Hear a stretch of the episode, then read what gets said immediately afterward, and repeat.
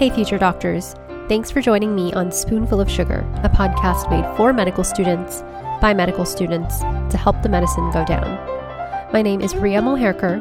I'm currently a medicine intern in Philadelphia, and I will be your host today. Welcome back to Spoonful of Sugar, guys, and thank you so much for tuning in. Today's episode is going to be about vasculitis, um, and we're basically just going to cover the different types of vasculitis. Now, this is a very broad topic, and it's in actual clinical practice, it can be quite a complicated topic. And if you end up specializing in this, then you'll definitely end up knowing a lot more about it than me. But at the level of the step one, what you need to know about vasculitis is how it's categorized, all the different diagnoses that fit under the category of vasculitis, and how they present and basic ways of treating them. So, you know, as with any topic on the step one, it can definitely be very overwhelming at first because there's a lot of diseases, uh, there's a lot of different associations that can be hard to remember. But I'm going to try and help you out with that by going through the different vasculitides in an organized way and trying to help you make the key associations between the diagnosis, the clinical picture, and treatment when it's applicable. I'm going to try and help you guys out by coming up with silly little mnemonics to make these key associations and kind of stick them in your mind. Now, as per usual, I'm going to be asking a lot of questions and taking pauses. And if my pauses are not long enough, then please pause the audio and try and think about the answer. I really think that if you guys actively engage as you're listening, it's going to be a much stronger and more beneficial review for you. So, with that little spiel, let's get into things. So, my first question for you is what is vasculitis? So, itis, anything that ends in itis generally means inflammation. And so, vasculitis is exactly that it's inflammation of the blood vessel walls. So, vasculitis, inflammation of the vessels. And then there's many different types of vasculitis, as I've said, and symptoms are going to vary a lot depending on which blood vessels are affected and where in the body. So, basically, which organs are affected. Now, the diseases that we are going to cover in this episode are going to be primary processes, so primary systemic vasculitides. It's important to keep this in mind as you think about vasculitis because it can be kind of a primary problem or it can also occur as a secondary feature in other diseases such as lupus, rheumatoid arthritis, you can get a secondary vasculitis. In this episode, we are going to talk about primary vasculitis. Now, as I just said, symptoms in primary vasculitis vary a lot depending on what type of vessel and where in the body it's affected. However, there are certain symptoms that are kind of common to all vasculitides. Can you guys think of any symptoms that might be common across the board?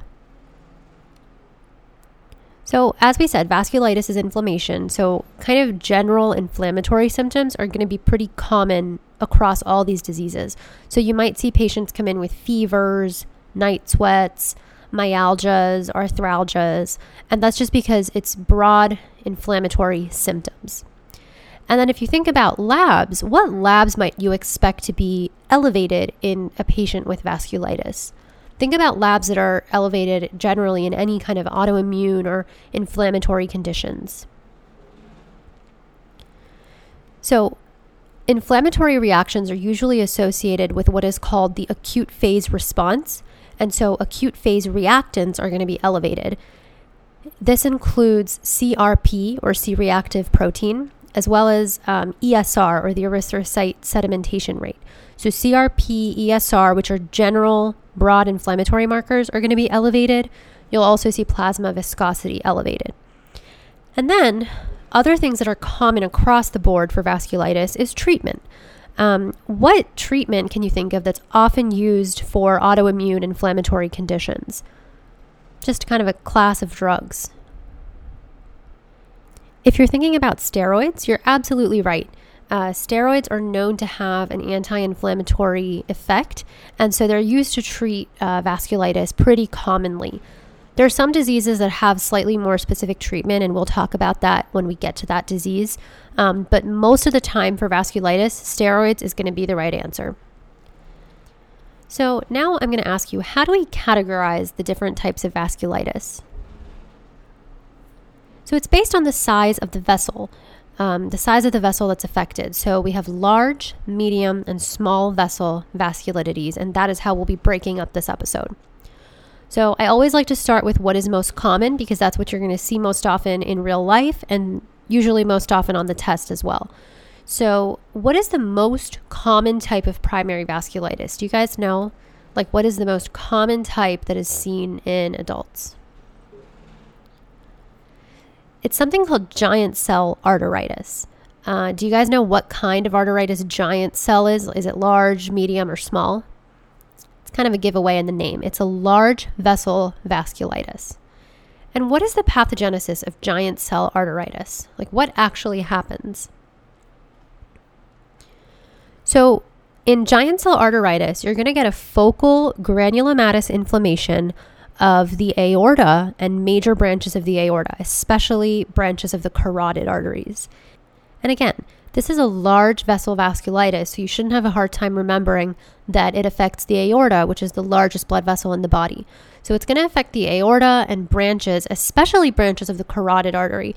And there's one specific branch of the carotid that's very commonly affected. Do you guys know what branch that is? So it's going to be the temporal artery. And that kind of corresponds to symptoms that we see in giant cell arteritis. How do patients with giant cell arteritis present? So, usually they tend to be elderly females, and they're going to present with a unilateral headache, kind of corresponding to the region of the temporal artery. They'll sometimes even like feel that artery throbbing, as well as jaw claudication, because the temporal artery has branches to the jaw. And if there's a problem with that blood vessel, they're going to have pain in the jaw when they try and chew. And so think elderly females, one sided headache, and jaw claudication. And oftentimes, this disease is associated with polymyalgia rheumatica. Do you guys think this is a serious disease? Like, how bad is it if you have a unilateral headache? So, it is a very serious disease. And the reason is that it can actually lead to occlusion of the ophthalmic artery, and that can cause irreversible blindness. So, if you have a patient and you're suspecting giant cell arteritis, it's really important to diagnose them and treat them right away. And what would be your approach to treat and diagnose? So, you do want to get a biopsy of the temporal artery to kind of confirm the diagnosis of giant cell arteritis. You want to confirm that there's focal granulomatous inflammation in the temporal artery. But if you are suspecting a diagnosis of giant cell arteritis, it's really important to start empiric treatment first. So, if you suspect giant cell arteritis, you first treat with high dose corticosteroids immediately in order to prevent vision loss and then you can schedule that patient for a biopsy. But the first step is going to be treatment because the consequences can be so dire. And then again, for most of the vasculitis, steroids is going to be the first answer for treatment, but there's always kind of a list of drugs that we can use as backup. For giant cell arteritis, if there's no improvement with steroids, there is a drug called tocilizumab. Anybody know the mechanism of tocilizumab? It's an antibody against IL 6, which is one of the inflammatory cytokines. So, tocilizumab can uh, sometimes be used as one of the backup drugs if steroids are not effective. And then, with all these diseases, you can kind of monitor how the disease progresses with following labs such as the CRP, ESR, plasma viscosity that we talked about. So, giant cell arteritis, I want you guys to remember giant, jaw, and headache. Giant cell arteritis has jaw claudication and headache um, because it's associated with temporal arteritis. Okay? So that wraps up the first one. And then do you guys know the other large vessel vasculitis? So Takayasu arteritis. What is Takayasu arteritis? So this is also associated with uh, you know, it affects the aorta, you get a granulomatous thickening and narrowing of the aortic arch as well as proximal great vessels. So this one actually ends up affecting the arteries that supply the arms, head, neck, and heart. And how does this usually present? So it often presents in Asian females less than 40 years old, and it presents with kind of an aortic arch syndrome, so to speak. So, patients will have weak pulses in their upper extremities or even loss of pulses in their arms. They'll have arm claudication. They might have variations in the blood pressure between the arms. You'll get arterial bruits. You can get aortic regurgitation, syncope, stroke, visual disturbance. Sometimes you can even see skin nodules. But the biggest thing to remember in this is that it affects the aortic arch and the large vessels that come off the aortic arch. So the like the subclavian and the, the arteries that go into the arms. And so the biggest thing you're going to get is arm claudication. And then as always, you can always get the generic symptoms as well, like arthralgias, myalgias. Do you guys know how we treat Takayasu arteritis? Steroids. Steroids is most of the time going to be the correct answer. Um, if it's if it's refractory to steroids, you can also give cytotoxic agents such as cyclophosphamide. That'll be a common theme across some of these other uh, diseases as well. And then, you know, if they have very severe disease, once the inflammation is under control, you may consider surgery, angioplasty for stenosis. But first line treatment is steroids. And the mnemonic I like to remember for takayasu is taco takayasu. So think of a young woman eating a taco, and when you eat a taco, you move your arms around, and that's when they're going to get arm claudication or arm pain when they're moving around a taco. So taco takayasu. It's a silly way to remember it, but sometimes I need these silly ways to keep things straight. So that's it for the large vessel vasculitides. Let us move on to the medium vessel. And I'm going to start off with a case for you. So let's say a three year old child who is a male comes in and he's a Japanese child. He has a one week history of fever, irritability. On exam, you see that his conjunctivae are injected. He has cervical lymphadenopathy. His lips appear dry and fissured. He has reddening of his oropharyngeal mucosa. His palms and soles of his feet are swollen and red. Then he also has this kind of polymorphous macular rash all over his back. What's the diagnosis in this young three year old Japanese male child? I'm going for Kawasaki disease, and another name for Kawasaki disease is mucocutaneous lymph node syndrome.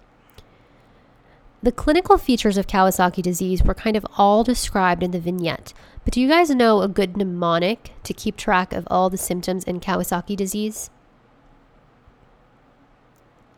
Crash and burn is the mnemonic. And if you guys don't know it, um, we'll go through it now, and it's a really good one to keep in mind. So, CRASH is actually an acronym, and it stands for C R A S H. C is conjunctival injection, R is rash, and it's typically a polymorphous macular rash. The A is for adenopathy, which is usually seen in the cervical chains. S stands for strawberry tongue, which is the same as oropharyngeal mucositis. So they'll have like redness and swelling of their oropharyngeal mucosa. So S is strawberry tongue. And then H stands for hand and foot edema and erythema. So that's the crash, conjunctiva, rash, adenopathy, strawberry tongue, hand and foot changes. And then the burn corresponds to fever. Um, these patients will also present with fever. Usually it has to be for more than five days. And what is the biggest risk in these patients? Like, what are you scared about in patients with Kawasaki disease? So, the coronary artery effects, you're scared about coronary artery disease. They can actually get aneurysms in their coronary arteries, which can cause myocardial infarction. So, it's really important to treat these patients right away. And what is the treatment for Kawasaki? I'll give you a hint. This is the one time that steroids is not the immediate answer. So for Kawasaki disease, you give IVIG, so IV immunoglobulins, as well as aspirin. And that's kind of weird, right? Because we learned that we usually don't give aspirin to children. Why is that again? So there's a risk of Reye's syndrome. Um, for some reason, giving aspirin to children with viral illnesses can cause liver and brain damage. And I think it has to do with the interference of salicylates with the mitochondria and it can cause liver failure, brain edema. So, usually we're scared about Reye's syndrome, and so we don't give aspirin to children. But in the case of Kawasaki, you actually do want to give aspirin um, because I guess the antipyretic, anti inflammatory actions are actually beneficial in this case. So, remember the treatment for Kawasaki is IVIG and aspirin. And then these patients are actually going to require long term monitoring um, by pediatric cardiologists, usually because there's such a high risk of coronary artery disease. So, takeaway Kawasaki kids are going to crash and burn. And that's kind of the little mnemonic sentence I want you to have in mind. Kawasaki kids crash and burn. Let's move on to the next medium vessel vasculitis. So let's say a middle aged man, let's say he's in his 40s, comes in, he has abdominal pain, melena, headache, confusion. When you check his blood pressure, it's pretty elevated, he's hypertensive. Labs show that his creatinine is elevated from his baseline. He's also not making a lot of urine, or he's making less urine than normal. And he also tests positive for hepatitis B. Do you guys know what diagnosis I'm going for here? So, this is polyarteritis nodosa. What is the pathogenesis of polyarteritis nodosa? So, this is going to be a necrotizing inflammation of medium and small arteries. You're typically going to see a transmural inflammation, so affecting the entire wall of the artery, with a fibrinoid necrosis. And which organs does it usually affect? So it affects a lot of them the GI tract, heart, kidneys. What's more important to remember, remember for polyarteritis nodosa is that it does not affect the pulmonary arteries. It spares the pulmonary arteries, and that's kind of weird because a lot of the other vasculitis affect the pulmonary arteries, but not polyarteritis nodosa. So please keep that in mind. And then it's usually seen in middle aged men in some patients, it's, it's associated with hepatitis B virus, and that's why I kind of mentioned that in the vignette. And then, how do we treat polyarteritis nodosa? We're back to steroids. So, steroids, and if steroids don't work, you can try a cytotoxic agent again, such as cyclophosphamide. So, first line of steroids may want to use cyclophosphamide. So, for this one, remember pan, man. Polyarteritis nodosa is going to be in middle aged men and remember that it spares the pulmonary arteries. The last medium vessel vasculitis I want to talk about is I'm also going to start off with a case. So let's say a 32 year old man who has a 20 pack year smoking history comes in, he tells you that his fingers are turning white, blue, and red whenever he goes into the cold. And this has been happening for some time. But now he's worried because his pinky finger is starting to look black at the tip. What's the diagnosis here? So, this is something called thromboangiitis obliterans, also known as Buerger's disease.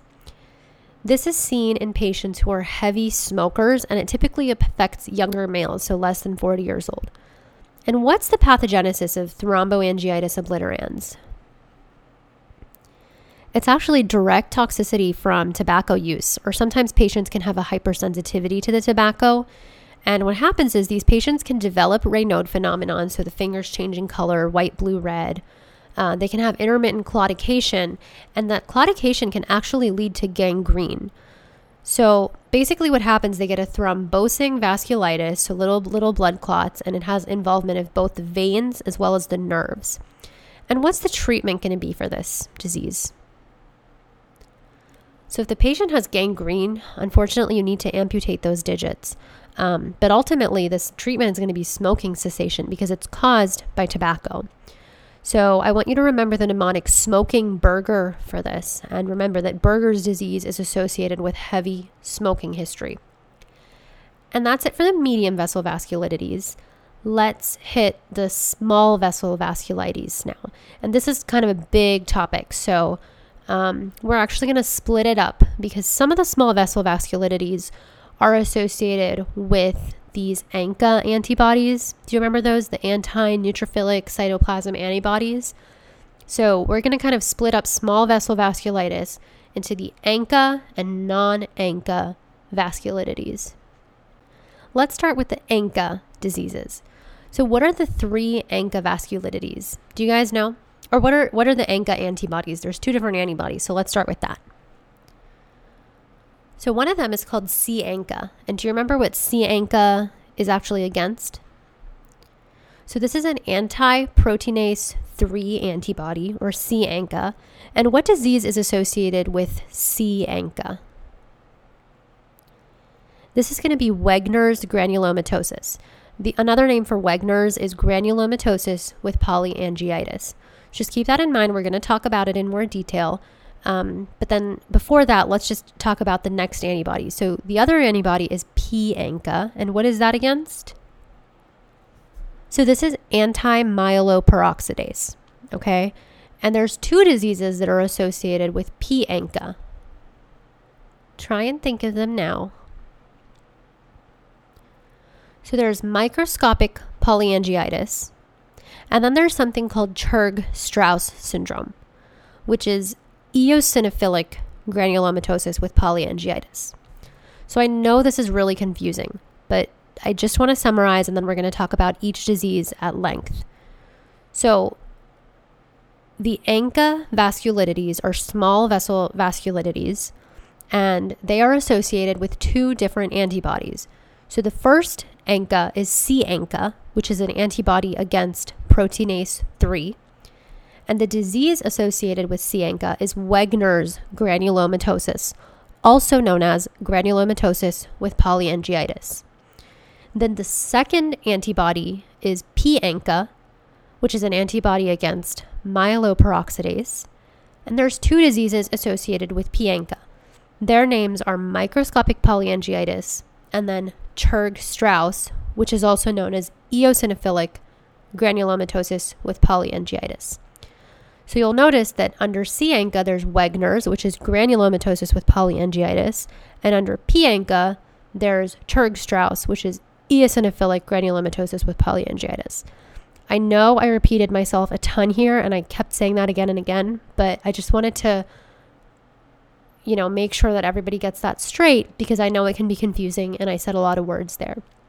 If that was confusing and you still have no idea what I said, don't worry, we're going to talk about each disease separately now. So, the first vasculitis I want to talk about is the one that classically affects the upper and lower respiratory tracts as well as the kidneys. Do you guys know which one classically affects the upper airway, the lower respiratory tract, as well as the kidneys? So I'm going for Wegener's here. Okay, and Wegener's is important. Think of it as affecting the nose, lungs, and kidneys. So in the nose, you can get sinusitis, perforation of the nasal septum. In the lungs, you can get shortness of breath, hemoptysis. And then in the kidneys, you can get hematuria, red cell casts, renal failure. And what's the pathogenesis of Wegener's? So Another name for Wegener's is granulomatosis with polyangiitis. So you're going to get necrotizing granulomas, and these can be in the lung and upper airway, and you also get necrotizing glomerulonephritis. If you did a chest x ray in these patients, you might see large nodular densities. Um, they can sometimes even be cavitary pulmonary masses from this granulomatous uh, process. And what's the treatment for Wegener's? it's going to be steroids and cyclophosphamide if refractory. So my little mnemonic for this is see you at Wegener's because I think Wegener's kind of sounds like a name of a grocery store. And I say see you at Wegener's because the C is for C-ANCA. So remember that Wegener's affects the nose, lungs, and kidney. And it's associated with C-ANCA, which is an anti proteinase 3 antibody. So remember, see you at Wegener's. And then the next one I want to talk about presents very similarly to Wegener's, but without the nasopharyngeal involvement. So you don't see the nasopharyngeal involvement, it still affects the lungs and the kidneys. And then you can also sometimes see palpable purpura because it does affect the skin. So this one is microscopic polyangiitis. And what antibody is it associated with? So this is associated with P-ANCA or anti-myeloperoxidase. And what's the pathogenesis for microscopic polyangiitis? So this is a nec- necrotizing vasculitis. However, we do not see any granulomas. And remember, that differentiates it from Wegener's, where we do see granulomas. And treatment for microscopic polyangiitis? Steroids, cyclophosphamide, same thing. And then we are now going to talk about the last ANCA associated small vessel vasculitis. And this one happens to be associated with asthma, as well as sinusitis, skin nodules or purpura, and peripheral neuropathy. What's this one? So, this is going to be Churg Strauss or eosinophilic granulomatosis with polyangiitis. And again, the pathogenesis in this one is going to be necrotizing granulomatous vasculitis with eosinophilia. So, similar to Wegener's in that it has granulomas, similar to microscopic polyangiitis in that the antibody associated with it is P-ANCA or anti-myeloperoxidase. And in these patients, remember, Churg Strauss is associated with eosinophilic granulomatosis. So, eosinophils are associated with asthma, so you can remember that these patients are going to have asthma. And they'll also have an increased IgE level because IgE upregulates eosinophil production. Okay? So, I know that the ANCA vasculitis are very confusing. I hope that I organize that okay for you. Sometimes it's hard to just hear it, sometimes you have to see it written down on a paper. Um, but remember, there's three ANCA vasculitides Wegener's, microscopic polyangiitis, and Churg Strauss.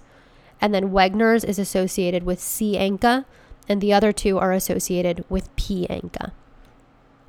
Okay, let us move on to the very last section, only two diseases left the two non ANCA associated small vessel vasculitides.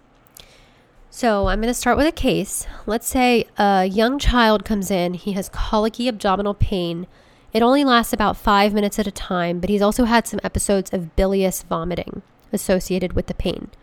He does also have some joint pain, and when you perform physical exam, he has this sausage shaped mass in his right upper quadrant, and he has palpable purpura on his buttocks and legs. Any idea what diagnosis I'm going for here? So, what I'm getting at is an IgA vasculitis, also known as Henoch-Schönlein purpura. This is actually the most common systemic vasculitis of childhood, Henoch-Schönlein purpura or IgA vasculitis. And what's the pathogenesis of this? So you get IgA immune complex deposition. It can be associated with IgA nephropathy, but basically it affects the skin, the gut, and the glomeruli and you get a classic triad of palpable purpura, arthralgias, and abdominal pain. And the abdominal pain can often be from intussusception. And that's what I was getting at with that sausage shaped mass and bilious vomiting in my question stem. So, triad of palpable purpura, arthralgias, and abdominal pain is going to be Henoch-Schönlein purpura, which is an IgA vasculitis. And how do we treat this? So it's actually usually self limiting, um, and we only need to do supportive treatment, but there are circumstances where you may use steroids, so you wouldn't be wrong. And then finally, last case let's say a patient with hepatitis C infection comes in, has arthralgias, peripheral neuropathy, abdominal pain, palpable purpura, also has glomerulonephritis. His symptoms are precipitated in the cold. That's kind of key for the diagnosis I'm going for. Any idea what it is? So, I'm going for cryoglobulinemic vasculitis here. And the pathogenesis is cryoglobulins, which are specifically immunoglobulins that precipitate in the cold. And that's why these symptoms get worse in the cold. They'll have like Raynaud's and stuff whenever they're out in the cold. Most of the time, cryoglobulinemic vasculitis is going to be associated with hepatitis C infection, which is why I included that in my question stem. And then the treatment for this, do you guys know? So you can use steroids, but really the key to treating this is going to be to treat the underlying hepatitis infection if they do have hepatitis C. Okay, so that kind of wraps up all the different types of vasculitis. I apologize if it got confusing at the end, but I was trying to repeat things multiple times so that they kind of stick. I'd like to drill things in one last time with a rapid fire section. I'm just going to kind of ask quick quick little questions and see if you guys can think of the answers. And if you don't, no pressure. Feel free to come back to this and listen to this portion again if you need to. Um, but we're just going to quickly go through some key points I want you to remember. So, the first rapid fire question let's say an elderly Caucasian female comes in with headache and jaw claudication. What are you thinking? Giant cell arteritis, very good. And how do we manage this? Remember, there's risk for blindness, so we want to treat with high dose steroids and then do a biopsy of the temporal artery. Next, let's say a young Asian woman comes in with arm claudication. What are you thinking? Takayasu arteritis, very good. Remember, Takayasu tako. Now, what about an Asian child who has those classic crash and burn symptoms? What's the diagnosis? Kawasaki, very good. Kawasaki kids crash and burn. And how do we manage Kawasaki's in children? IVIG and aspirin, excellent. Now, what about a medium vessel vasculitis that spares the lungs? What's a medium vessel vasculitis that spares the lung? Usually happens in middle aged men. They may have a history of Hep B. Polyarteritis nodosa, excellent. Remember, pan man. Medium vessel vasculitis that's seen in smokers can be associated with Raynaud syndrome, finger claudication, may develop gangrene. Thinking of Buerger's disease or thromboangiitis obliterans. Remember, smoking Buerger. Now, what's a small vessel vasculitis associated with C ANCA or antiproteinase 3 antibody? This is Wegener's. And what organs does it affect? Remember, nose, lungs, kidneys. Now, what is a small vessel ANCA associated vasculitis that we said does not have granulomas? Microscopic polyangiitis. And how does its symptom presentation differ from Wegener's? So they're not going to have any nasopharyngeal involvement, so no involvement of the nose, and then they also don't do not have any granulomas. Okay, and what antibody does it is it associated with? The P ANCA, which is an antibody against myeloperoxidase. Very good. P ANCA is anti-myeloperoxidase. What about the very last small vessel ANCA associated vasculitis that's associated with asthma, eosinophilia, increased IgE? Churg Strauss. Very good. Now, let's say a child comes in with a triad of palpable purpura, arthralgias, abdominal pain. What are you thinking? So, this is Henoch Schönlein purpura or IgA vasculitis. And then the very last small vessel, vessel vasculitis that's associated with hepatitis C that precipitates in cold weather. So, this is cryoglobulinemic vasculitis. Wow, I feel like I need to take a little breath here because that was a lot of diseases, a lot of information packed into this episode. If you are still listening, uh, thank you so much for hanging in there and chugging along with this episode.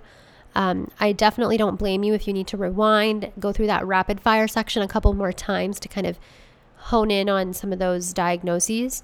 Um, when it comes to the vasculitides, my biggest piece of advice is going to be to just know how the diseases are organized and have kind of a flow chart or something in your brain and be able to make key associations. For example, arm claudication with Takayasu, crash and burn with Kawasaki. Just be able to make these key associations so that when you see a question stem on the board exam, you don't get overwhelmed by the entire details of the vignette, but you can kind of pick out those key associations and make the necessary diagnosis. Um, vasculitis is a hard, hard topic. There's a lot of different diseases, and it's tough to make those associations, but you just have to find a way that works and kind of keep on reviewing it. So, if you need to listen to this episode again, draw out all the diagnoses on a piece of paper for yourself. If you need to listen to just that rapid fire section again and again, you know, whatever it is, I recommend really like drilling these diseases into your mind so that they stick with you for the exam and for the rest of your life. Okay? So that's all I'll say for now on this topic. Thank you guys so much for listening and thank you for your support. If you think these episodes are helpful, then I really encourage you to subscribe to our podcast on whatever platform you're using to listen. If you have any questions, comments, or concerns, you can always visit our website at spoonfulofsugar.org and post them under the link for this episode. And if you are a rising third year or fourth year medical student and you're interested in recording an episode, please reach out to us through that contact page on spoonfulofsugar.org. I wish you guys the best of luck with studying.